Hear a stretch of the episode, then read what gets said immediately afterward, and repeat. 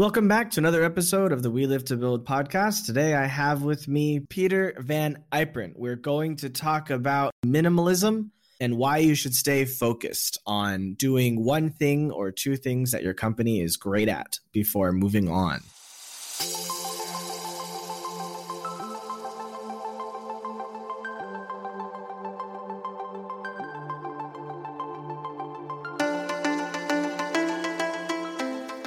Welcome to We Live to Build. My name is Sean Weisbrot, and I'm an entrepreneur, investor, and advisor based in Asia for over 12 years. Join us every week to fast track your personal growth so you can meet the ever increasing demands of the company or companies you are passionately building. Time waits for no one, so let's get started now.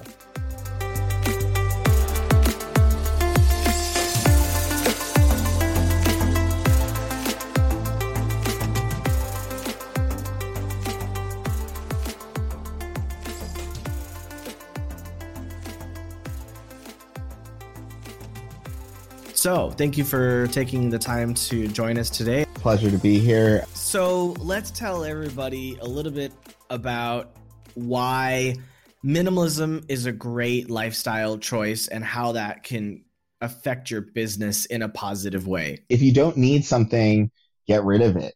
What that really translates to in business is often we set out with these grand ideas as entrepreneurs of where we want to be with this, you know, vision of what is Google or Amazon or this other big enterprise company that's going to do 45 things well for people. Uh, and the truth is, to really be a successful entrepreneur, you need to find one problem or pain point that you solve for people and go after it. And all the rest of the stuff is just noise. So what you need to do very rapidly is identify what is the one or two core things that your business is doing, really one, that is the crux of your business. And what you need to do is then look around and all the other ideas you have, whether you're in an idea stage or you're literally operating some of these, and, and really eliminate them. Uh, and often when you when we come into companies consulting with people, we often see, having been entrepreneurs ourselves, uh, startups to, to enterprises where you know get on the phone with them and say, my favorite is we well we have this review feature we need. Okay, well how many reviews do you have? Two. Okay. how many customers do you have? Hundred thousand. Okay. Uh, I don't think you need to update the review system. You need to get rid of it. And so I think that's a it's really important to focus down on what you're good at. Go back to kind of the rule of do we really need this? And really constantly be focusing on that. I personally lead a minimalist lifestyle because I pride myself on being not attached to things and so my focus on life is really investing in experiences because those experiences create memories that will take you you know into different places in your mind. And those are things that you can share with others and it'll last a lifetime. But things are designed to fall apart. And so the less things you have the happier you will feel because as a famous saying goes i don't know who said it the more things you own the more they own you for example, my parents, they went to go move their house and like they're moving a block away and they needed, you know, a huge truck. They've got couches and tables and beds and chairs and desks and boxes of pictures and all sorts of stuff. Like, I just don't think it's necessary. Professionally, minimalism is a little bit harder to do, I think, because it's so common for people to want to do as many different things as they possibly can in order to provide as much value for as many potential customers. So what do you think in in terms of how does one figure out what they should be focused on? How do they know what to cut out of their business? Listening to you speak, two things really struck me very quickly there. One of the things you said is that um, you focus more on experiences than on items. Um, there's an entire field of uh, technology focused on quote unquote the customer experience. And a lot of what you sit down with when we consult on customer experience with a client is okay, I land on this page. What do you want me to do? Oh, well, I want you to buy this thing. Okay. Then why aren't you telling me you want me to buy this thing? You have 75 other things on this page except the experience you want me to have, right? And so we litter the customer focus with all of these other items. On top of that, what people often don't realize when they are inspired with an idea is that is exactly what happens when you create all of these things as a business. If you need to move them, you have to move all of them. You have to maintain all of them. You have to upkeep them because that's the other thing too. It's not just that you have a chair and if that chair breaks and you're like, ah, we don't need another chair. If that chair breaks, now you have, you do have some customer base that will use that chair. And if you get rid of that chair, they're going to groan and complain. And most business owners are going to give into that. And I see that often, even giving into it at the point where it's an expense for them to maintain it. And there's literally no revenue lift from having this feature. They just want to quote unquote keep the customers happy. And I think that it's, it's really important to realize that you can't be the business for everyone. Even the big businesses that we think of that are the businesses for everyone one, they didn't start out that way, but two, often there are, there are folks who just don't like them at a certain point, and you're not going to win those customers over. So I agree with you want to give as much value as you can to your customers, but the question is, who is your customer then? You said something really interesting, and I want to follow up on that. You said sometimes there's a feature that a user likes, but adds no real value to the business. How do you tell the client that you have to get rid of this thing and how do you guide them to telling the customer that uses the, the system why this thing is not going to exist any longer. For example google does a great job of building useless crap and then throws it out there and then suddenly cuts it after they've got you know tens of thousands or hundreds of thousands of people using it. Nobody really liked it. They were just kind of using it. I don't know why they were using it. And then out of nowhere sorry we're going to cut it and you know bye. How does a company do it better? I always lean on data uh, when there's a feature like that you're almost always going to find that it's not really being used right? You have 100000 customers 10 use it. They might use it religiously daily eight times a day. Um, but then two, also talking through that, the fact that those 10 or 100 people use it religiously might at least increase the cost and maintenance of it or the level of complaint if things go wrong with it.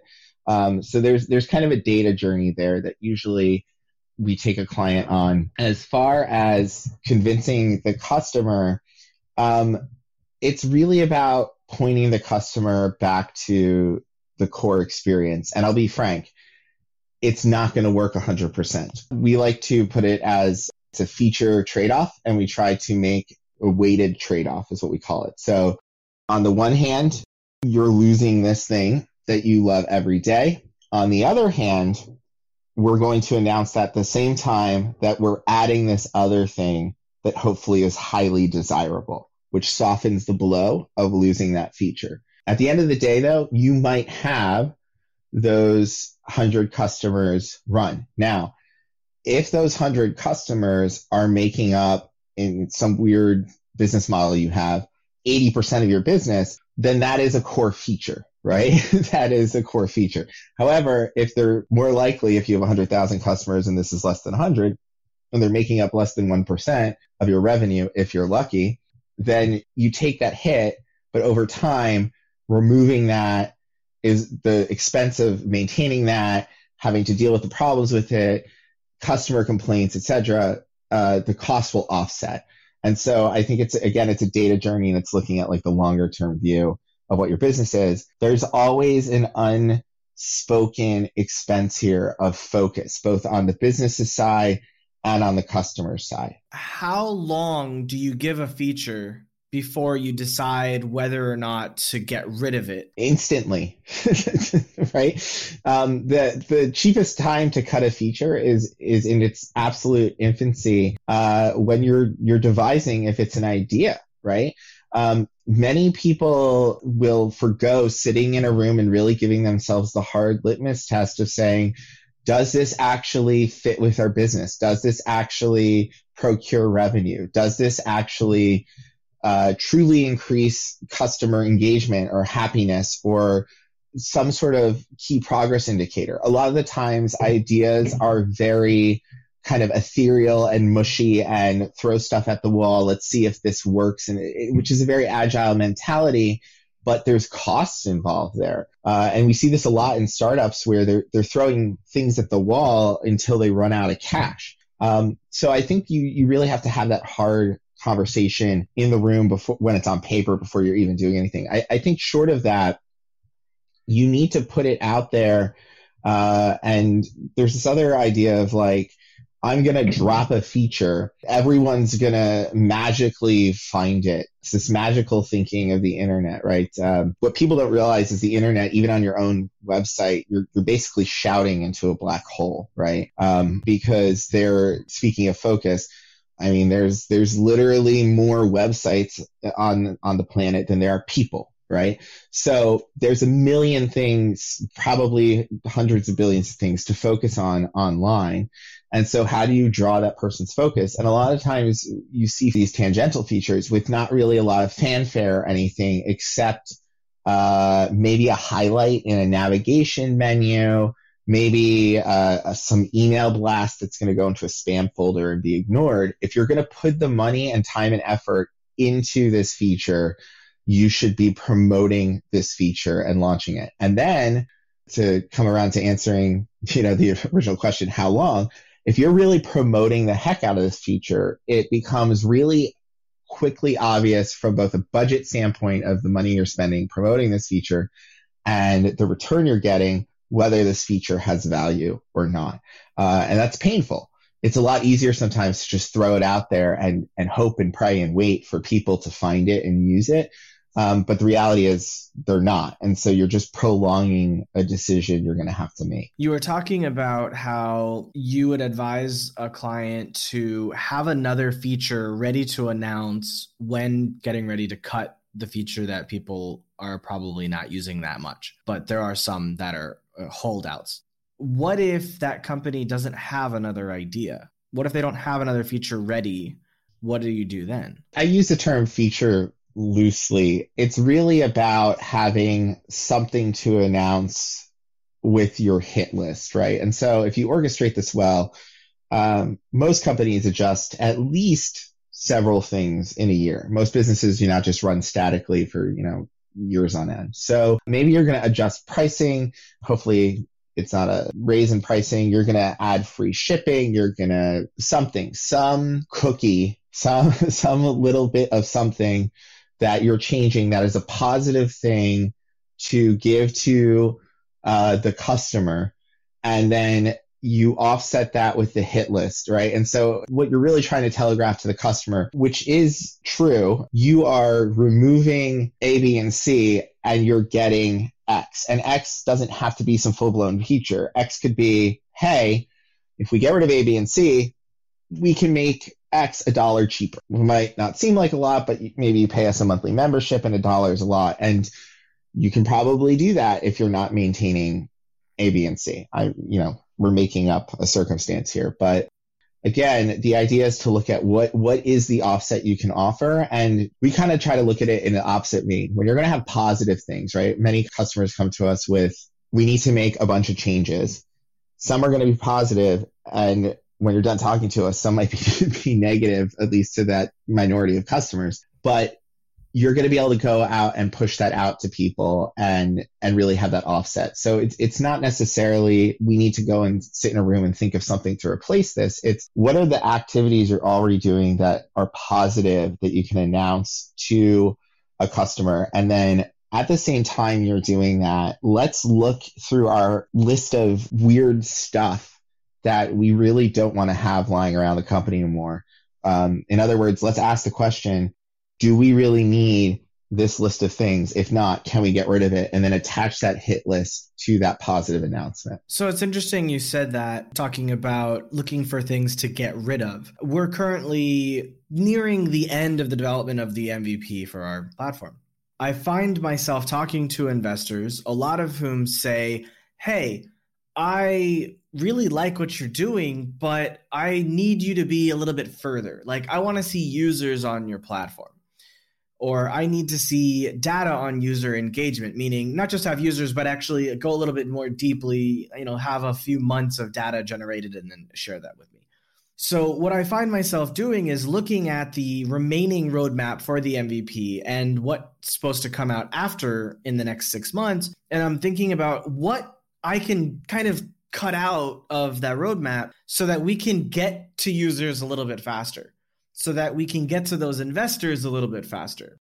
You're talking about focus on the things that are going well and cut out the things that don't go well and try to figure out as quickly as possible how to know if this thing is not going to work out or not. But what if you have a core business and that business is doing crazy good?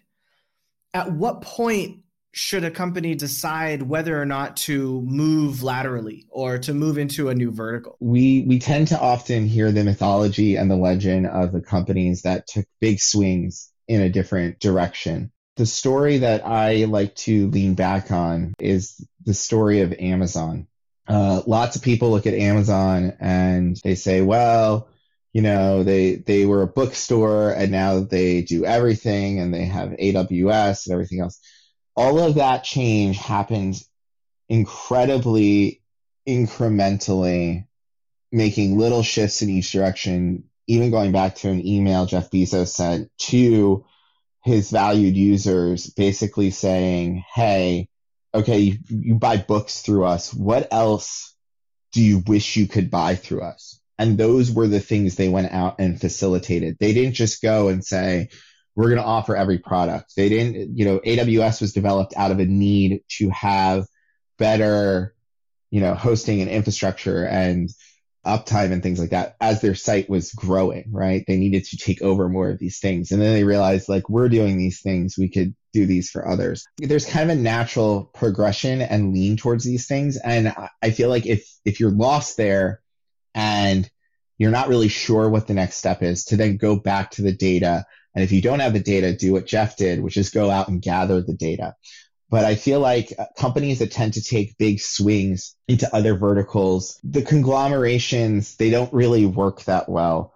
Uh, often anymore. And actually, if you go back and you look at uh, the last, like, I want to say 10 to 20 years of kind of buying and selling companies, you'll actually see that there are a large number of companies that bought what seemed like really successful or potentially profitable enterprises and then several years later are spinning them off for pennies on the dollar. And there's a laundry list of these stories. And often it's because the things they're buying and the things that they're, the verticals they're trying to get into, it's not their core business. They don't know what to do. They don't know how to run it. They don't know how to optimize it.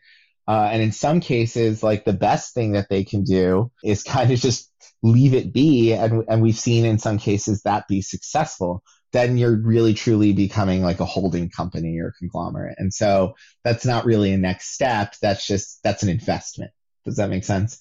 So I think that you need to take small steps in a direction and see if you have success that are, are varied off of what you're doing and you need to really look hard at the data to figure out what your next steps are. Your customers who spend the most money, what else do they like? What else do we know about those customers? What else is close that we could serve those customers on? I think that's really good advice. Thinking about, you know, how else to better serve your customers. I think Jeff Bezos did a pretty good job there. I'm a huge advocate of the concept of dog fooding. Uh, and I find it, uh, it's, there's definitely certain, you know, company scenarios where it's hard. Listen, if if you provide uh, loans for uh, construction and uh, you, you, know your developers are not all going to be uh, house flippers. Um, however, I think it's really important that uh, people get in the mentality of kind of dog fooding their product, and if uh, if they don't, if they can't be their own customer, because the product doesn't fit them, then they really need to try as much as possible to have everyone on their team really invest in understanding their customer and their customer mentality.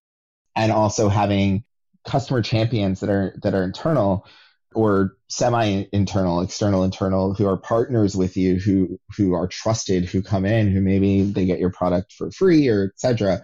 But can come in and, and particularly dog food your features for you. And again, that goes to the earlier you can get rid of it, the earlier you can flush it out, the better off you are as far as kind of limiting spend on the wrong direction. I'm sorry, what do you mean by dog fooding? You work at a restaurant, you make food, you taste your own food, and you want to eat your own food. Dog fooding is the concept of everyone has to use your own product. You need to understand the pain points of the uh, software you're developing, right? Um, and, and so likewise, if you're never your own customer, you don't know what your customer is going through. You don't know what your customer's journey is. Um, and I, have literally gone into situations where I've sat in rooms with uh, executives or product folks. We've said, okay, well, where do you do this on your site? And they don't know. They can't find it. Uh, and and often it's like the QA person who who is has to be their own customer because that's their job. Who's like, oh, you go, you click here, and then you go through here, and then you go in this menu, and you you know if you really think about that, that's a little bit ridiculous. You're very out of touch if that's the case. And so, how are you possibly going to know, uh, again, if that idea that you're coming up with in that room is going to pass that litmus test of do you actually need this thing? Um, if you don't even know where the things you've built are. Yeah, that makes a lot of sense. Early in my career, I worked at one point with a UX person who brought a number of pages that they thought they had made look uh, extra better and enhance the customer journey 90% of it was small light text on light backgrounds. And uh, we sat in a room and they presented this and they were all very excited. They worked very hard on it. And all of us who were experienced with the customer and the client base looked at them and said, listen, the average customer who con- like contributes to 70% of this business's revenue is over the age of 60 they're not going to be able to see the text that you have on the screen. And the designer was uh, frankly embarrassed. Um, but again, it, it's because uh, at that time in that that culture, there were only a handful of people in that entire room who knew that. I think it's important to have transparency for, you know, developers and everyone else on the team. One of the things we preach at our company is this, this philosophy of, you know, radical production transparency. Um, and we can get into that, but you know, at the core of where most of these things break down is being uh, really truly transparent. And, and so a developer should know what you're doing well as a business and not and your customer base because without knowledge, without transparency and without that shared communication, um, the more and more often you guys are going to be shooting blind at each other and no one is going to be stepping into the room, doing that litmus test, going, yeah, I don't know if we really need this. I don't know if this is really the right direction. Yeah, I think it's really important to communicate with your team about what they're building and and the why. Uh, when I first started with Sidekick, I didn't do that. I didn't realize that I needed to do that. I thought that they understood because I was handing them these, you know, wireframes and opening issues on GitLab and telling them what the things needed to be doing. What I was missing was this higher level of we're building a task manager. Here are the features in that task manager. And the reason why we're building it is because it's going to help the user do Y or X. After I hired my COO, he came in and he did a very deep review of the company from many different angles interviewing every single one of the employees, you know, to see what their experience has been thus far. And one of the questions he asked them was, Do you understand what we're building and why? And he said that none of them knew. So after that, I realized that I needed to explain more clearly. And so that got me uh, developing release plans that are much longer out so they could see that for this release plan, we're going to be building this feature set and for the next release, we're going to be building another feature set. And so once we got to the point where people could see what we're going to be developing for the next year, we could build a story around that and explain to them why it's necessary for us to be building these things so they could understand what the, the user is going to be experiencing and how they connect to each other. Since everything we're doing is meant to be seamlessly integrated, all of the features have a reason and they're connected to each other for another reason. And so once we did that, it became much easier for them to become emotionally invested in what we were doing, even though before that, you know, they were enjoying the development and they liked the company culture and all that. It's just that we were missing this really important internal communication piece that may have been affecting our efficiency because they didn't know why we were building stuff. Software development is a business where someone can be completely isolated and fragmented from the rest of what's going on. And and in, in many ways still do their jobs but it, it's a little ridiculous when you look at how we build other things. There's gonna not be a situation most of the time in the real world where someone's laying bricks and they don't know if they're laying it for a barbecue pit or they're laying it for a church right or a home and but in software development we we have this frequency to say to people go off in this corner and go do this thing. Um, almost you don't need to know why. Just go build this thing. And you know for us one of the, one of the ways that we prevent that going back to kind of the real world metaphor there is um, everything that we do and, and it sounds similar to what you guys have have kind of uh, come on to it starts with a uh, really what what many people in, in, like the agile world, other people would criticize us, and, and is is a really overdeveloped um, plan to start from. Um, but it, I, I want to be clear, it's not like a giant, you know, 140 page waterfall document, um, but it is a you know 10 to 15 page plan of what we're going to build, why we're going to build it, what's included, what's not, what are the ideas here, um, what should we be getting rid of, etc um, that everyone can go back to and kind of understand. And included in that is literal like background information on the client, the context of the project, what is specifically in scope and out of scope and why.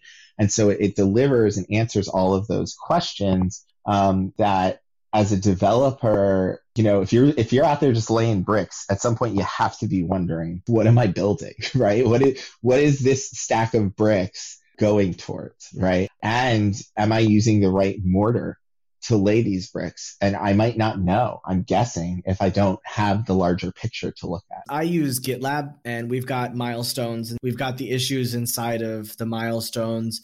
We've got very brief descriptions inside of the issues with, you know, maybe it's a mock up explaining what the features for, what it connects to, what's the expected behavior, links to other issues from the backend or the wiki documentation so they can look back and see how the API needs to be implemented, things like that. This release plan gets broken down into sprints. So, as far as I'm concerned, it's not terribly detailed, it's just detailed enough to get it done. What's something that you've learned recently that you're working to implement? We're always internally adjusting and looking at our own gaps. We start with a plan, but how many tickets do we actually start with? And what is enough to get going and where we feel comfortable with that? How can people keep up with you on the internet? What's something that's important to you that you think they should know about? pwvconsultants.com slash blog.